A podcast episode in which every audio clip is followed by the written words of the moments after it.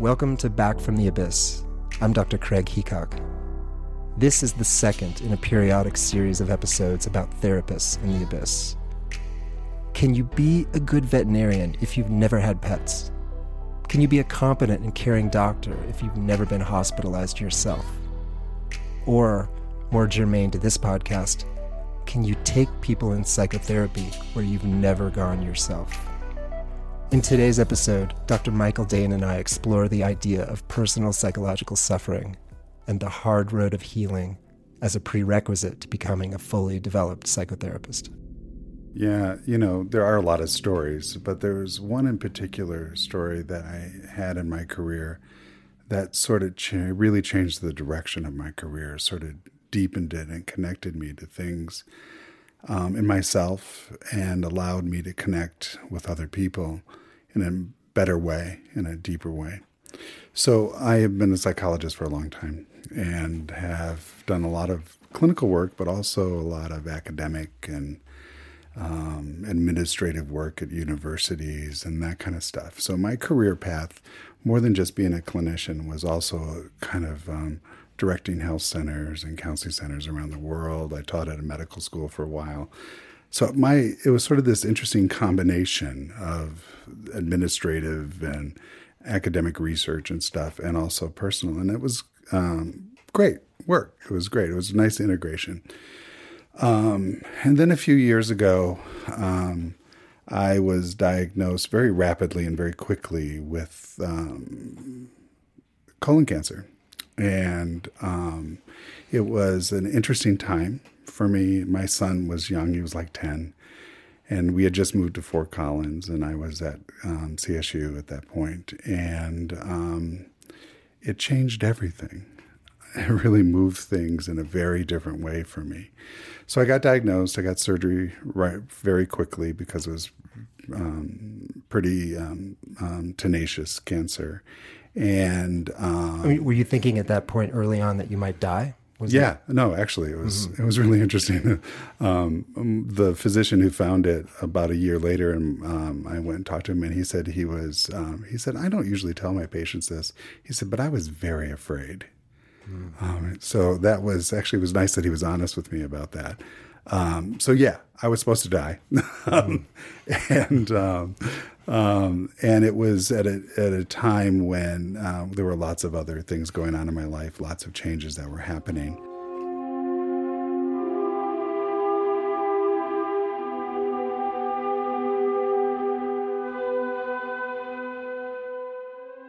So I I had the surgery. I went into I did um, chemotherapy for six months um, and did all that kind of treatment stuff.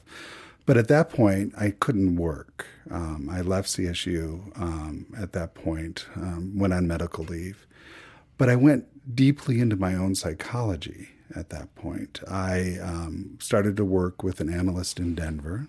Um, and he and I worked two or three times a week as I was going through that process. And was this work thinking death was coming and this was sort of preparatory for that possibly? Yeah it was very much about that. Mm-hmm. but um, i um, it was a lot of other things. I, am um, my training most of my training um, specialty is in psychoanalysis and analytical work. So i do a lot of work now with people who um, are going through these difficult th- times and things. And i work a lot with dreams so one of the things I did during that period of time, as I was working with my analysts, is that I wrote down every dream that I had.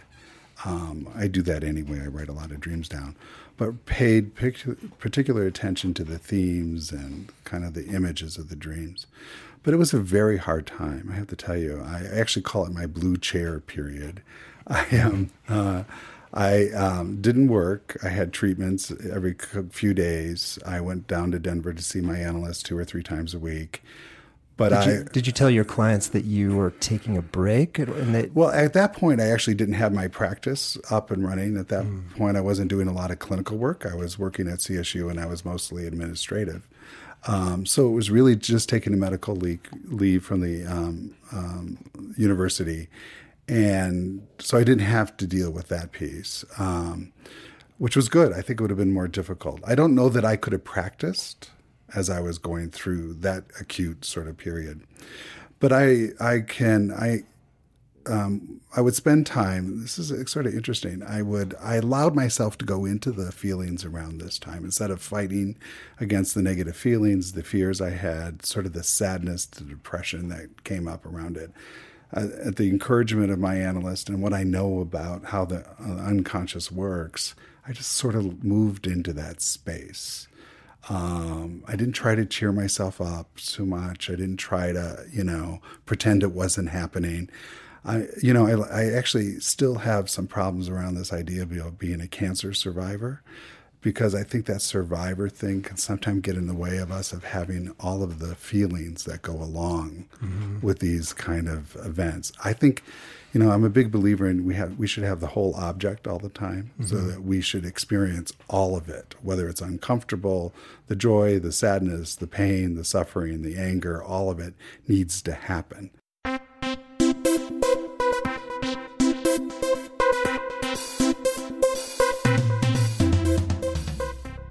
The blue chair thing is a reference for me is because I had this office at home and I would take the blue chair and there was a blue chair in it that I would sit at at my desk and I would pull it to the window that looked out over the the yard and I would sit there for hours at a time mm.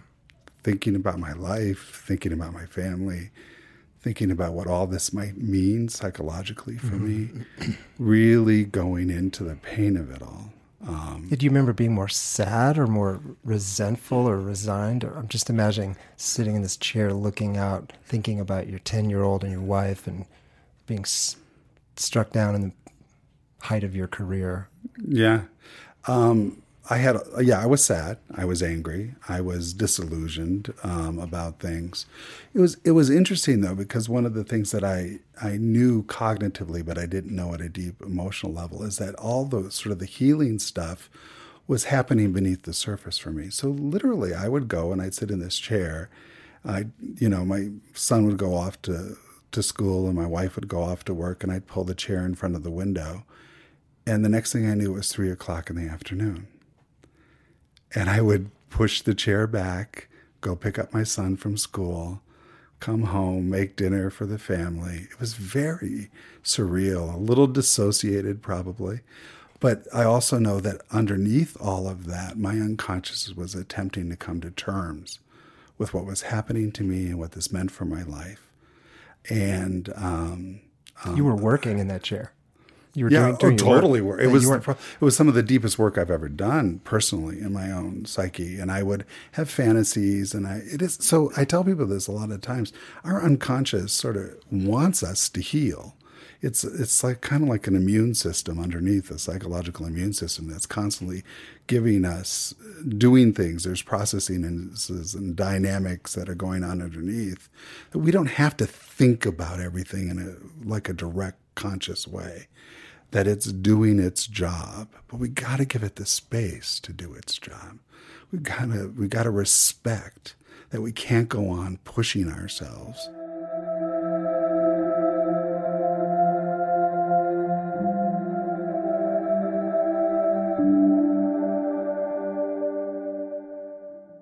I couldn't work, even though I knew medically I probably could have. I was doing it better physically after that. But psychologically, I just didn't have the juice to go and do that stuff. And I knew that basically that juice was inside of me, mm-hmm. doing what it needed to do to heal me. So somewhere along that path, I, my wife and I had a conversation about what how this was impacting my career, sort of my role as a psychologist and I I was she was actually a really good guide with a lot of this. She was she knows me better than I know myself. She mm-hmm. goes she goes to me. She said finally she said you should you should pay attention to what this event means to your life and what this is directing you to do. And my analyst was saying the same thing, and lots of other people and stuff like that. So at that point, I decided that I could not go back into the practice of psychology that I was doing before that the reason I became a psychologist was to do therapy, was to be a clinician most fully. And that's the piece that always had interest for me and that stuff. And so, you know, she, we both decided that didn't matter the financial hit or anything else, that we would, and that I'd leave my job at CSU and open a private practice full time. I had practiced all the way along for, you know, 20 years mm-hmm. or so, but it was just really devoting myself into the thing that f- fed my soul in a sense. Yeah. How do you go from blue chair to the deep psych- psyche work, psychological work to thing? Okay, I am now healthy enough, my battery's charged enough, I'm self aware enough and compassionate enough to open a private practice and start doing that? Okay. Well, so actually, this is kind of a great question. It's a really kind of a surreal part of the story for me. So I did this chair thing every day, six months, nine months. No, it was it was about seven months, I think. And every day I would do it. I would sit in the chair and I'd think about these things and then I'd go on with my life and do that stuff. And I would, you know, I did journaling and I worked with my dreams and all that kind of stuff.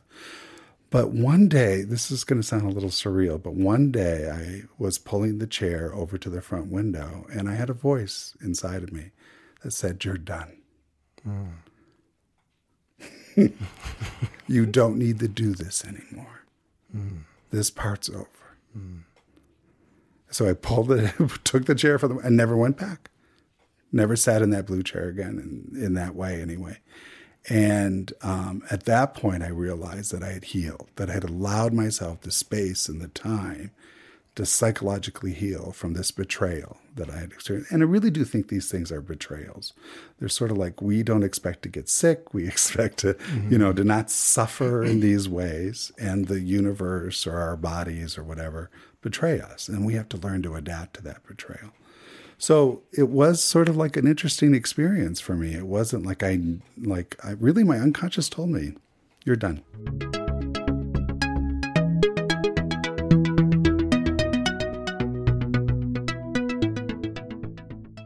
How do you think you were different in those first weeks and months sitting there in your private practice, having done the blue chair work and been hit by the existential cancer bomb and and now you're back being a psychologist and do you have a sense how you how your moment to moment work might have changed with people? Yeah i was way more present than i ever had been before in my career before that and way more out of my head. Um, I don't know how to describe that, but very much more into my emotions, into my body, and this idea we we call it therapeutic presence that this idea that these suffering experiences, these betrayals, these abyss experiences, as you said, they actually make us more present in ourselves. And because of that, we're able to be more present with other people. You know, in my biz, um, learning every theory and technique is really important. But what we know makes the most impact on other people is who you are as a person, mm-hmm. not what you do. It's who you are when you sit with people. And my abyss experiences, and I wish that was the only one. I've had other ones, but uh, but maybe. You know. But I think maybe your point is, and my point is that actually those help make you the therapist and psychologist that you are. There's no doubt about yeah. it. I don't think you can be um, a change agent in the way that we want to be in this process, in this psychotherapy process, without you having gone through stuff.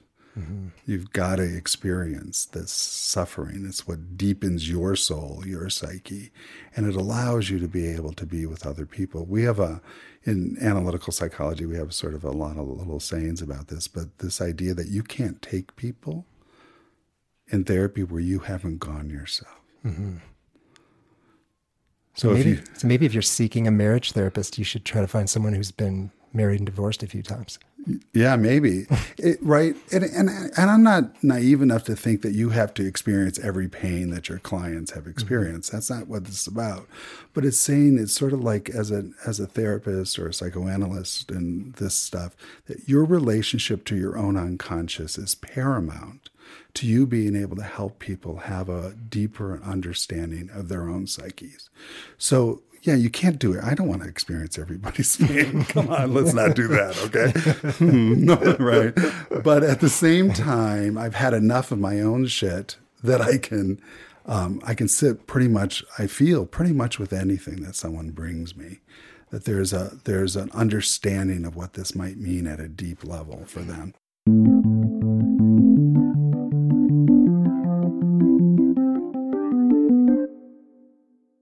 I think it's it's critically important. I always think about you know young therapists who've um, gone through graduate school or medical school or whatever, and they come out and they open up their practice and they put their shingle out, and I think, wow. I hope they've had a lot of shit in their lives. Yeah. Right? Because yeah. that's going to be, if it's not, then it's going to be much harder for these people to sit mm-hmm. with the pain of others if they don't know. And the other piece of that is is that not only did I have the pain, but I knew what it felt like to be done with the pain.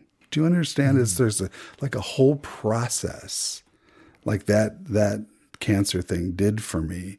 It took me from the beginning to the shock through all of it. That but also the healing too. So I kind of had this deeper sense that healing is really possible for people. Mm-hmm. That is right. Yeah. How is it for you when you sit with people who are going through, you know, their dark moment, but you're thinking, hmm, this is this is not very dark. you, you, you, you, think you're in the chasm, but really you're in the arroyo. Um, That's a good way to put it. Yeah. And yeah, so I would think having been through such pain and fear of death and all the work you did can give you such compassion and empathy and connection with people who are going through all sorts of other awful darkness. But, you know, sometimes people come in our offices and, yeah, they really think they're in the deepest hole, but it's it's a slight arroyo. I mean, I would wonder if that there could be if you'd have to struggle with some cynicism or just thinking like, mm, well, the way it's that's funny. I, I, hadn't really thought about it like that. I, you know, I've always thought that you know my experiences in life has sort of allowed me to sit with those ones. You know, it's sort of it's interesting though because we all have our own personal sort of betrayals and abysses, and sometimes they. Um, um, sometimes they may seem superficial. I think a lot of times in psychology, what brings people into therapy is some ego trauma that has occurred. And, and trauma, I'm not using the word trauma right, but a wounding in the ego. Like they didn't get the job pr- promotion or something. And it is sort of, in some ways, superficial stuff. But oftentimes, what I find is, is that those little superficial losses are the beginning of people being able to have sort of a, more profound relationship with their deep parts of their psyche. So even though I, they're not horribly tragic and you know or that kind of stuff, they're important because those are the things that often take start people on their own journey um, into their psychology and understanding themselves. Mm-hmm. So they're all important, mm-hmm. um, and I don't know. I don't know that you can say one is worse than the other or whatever like that. I mean, sometimes you know if you get your your favorite car gets banged up, you're pretty, you know, it feels pretty abyss, yeah. right? Yeah. yeah.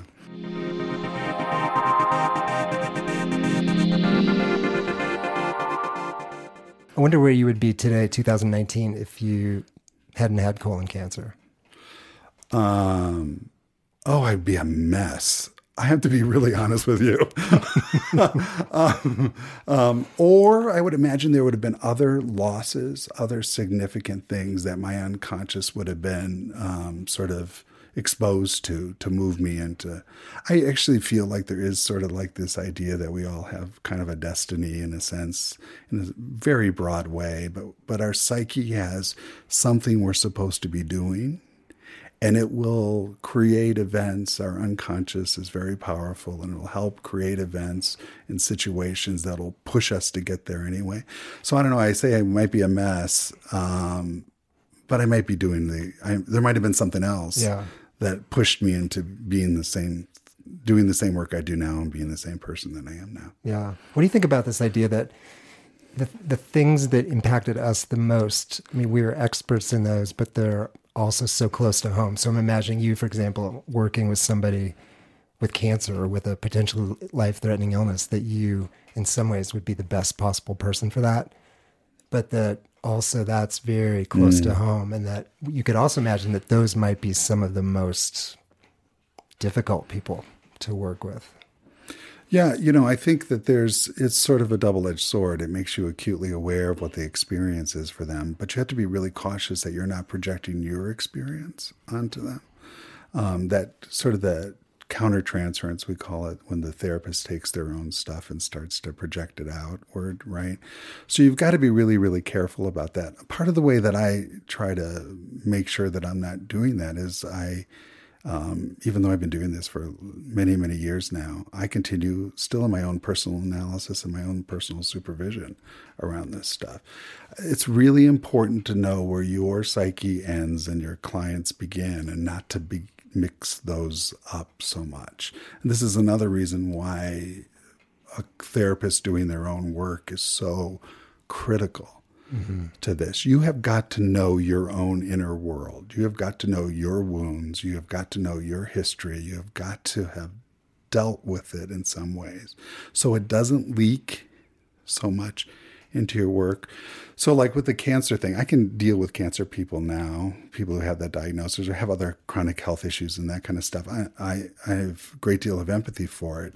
But I will tell you, there was a couple years after that piece that I wouldn't see mm-hmm. those people because it was still too fresh of a wound for me. It was hard, and it was almost it was sort of like secondary trauma, right? I, would be having I'd have my own flashbacks when I was sitting with somebody who was talking about their medical treatments and that kind of stuff. So I had to really put the brakes on the kind of clients that I worked with at those points and be much more selective about it. Mm-hmm. Um, yeah, I've I've had two or three physicians who were struggling with some of the same things I've struggled with, and it was brutal. Oh, really? Brutal. Yeah, it, it took everything I had to sort of separate out from it, keep my uh, equanimity, and yeah, figure out how to help them and not come unhinged. Yeah, no, it's. I think it's it's actually really really hard. Um, and there's still, you know, there are still clients that you'll get. I know that I will get that I'll go, yeah, this is too close. I really, I really need. I'm not the right person for it. I have a great deal of empathy, but you can get sort of lost in the empathy, if that makes sense. Mm-hmm. Um, and um, so, yeah, I've learned to to sort of be selective about that and look at myself a lot when I'm in those processes. Yeah.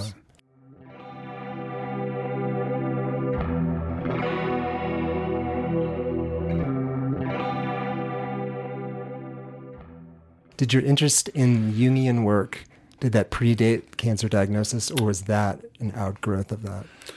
Oh no, I um, um, I think I've always been a Jungian, even before I knew about Jung. Um, I, I, I sort of officially in the outer world discovered him when I was like 21, and I was I, I walked into the Jung Center in Houston, um, an institute that trains analysts and that kind of stuff, and um, and then within six months was the assistant director of the, Univer- uh, the Jung Center in Houston. So it was something that really resonated with me and I really, really loved. Um, but like a big part of analytical psychology, not just Jung, but all of it is paying attention to your dreams. And I grew up in a family that in the morning we'd sit around the breakfast table and tell each other our dreams. So as a small child, that idea that there's this other part of our psyche.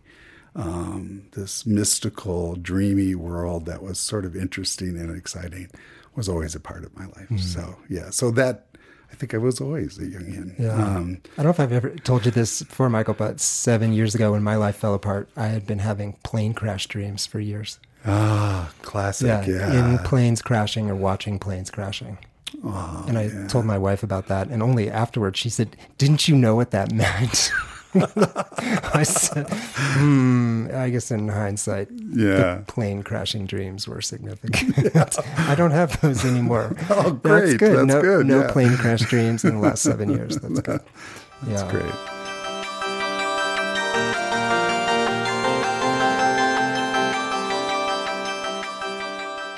What um, I'm wondering if you might have some thoughts or wisdom.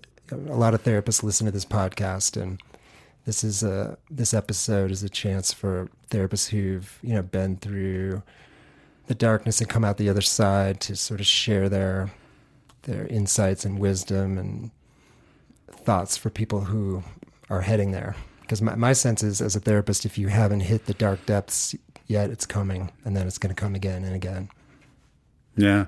Well, I think that's a really good point. Um, um, I think, um, and again, this is an, a uniquely analytical perspective, but when you start to work with the unconscious, and we would talk about shadow material and complexes and stuff, there is no way that you're going to not be impacted by that, right? And if you're a therapist who is actually in life, you're going to experience some, you know, betrayals and abyss. You, you know, you really, you will. So the process itself of being an analyst or a therapist deepens you, right? Um, and also, it sort of opens up your life to um, other pieces that will also sort of deepen you as well. So, um, again, in Jungian psychology, we talk about that this is more than a profession to do this. This is sort of a commitment to a lifestyle, in a sense, and a commitment to a relationship to the psyche and the deep parts of people. Um, and there's no way that you're not going to be affected by it and all over. But um, again, I think I think therapists. One of the things I really tell them, um, I do a lot of supervision and training and stuff, particularly from a psychoanalytic perspective. And I say to them, you have got to be constantly taking care of yourself because you will have losses in your life. You will have those things. And you're carrying so much from your clients that you have got to constantly um, be doing your own work. Um, that's what I mean. It's a commitment. It's not like you do two years of therapy and you're done, or you don't do any and you know all the theories and that protects you somehow. I do want to talk about that too. I think a lot of people I've worked with in the past have taught or supervised, they somehow feel like these knowing these things is prophylactic for them. if only. Yeah, right. yeah, right.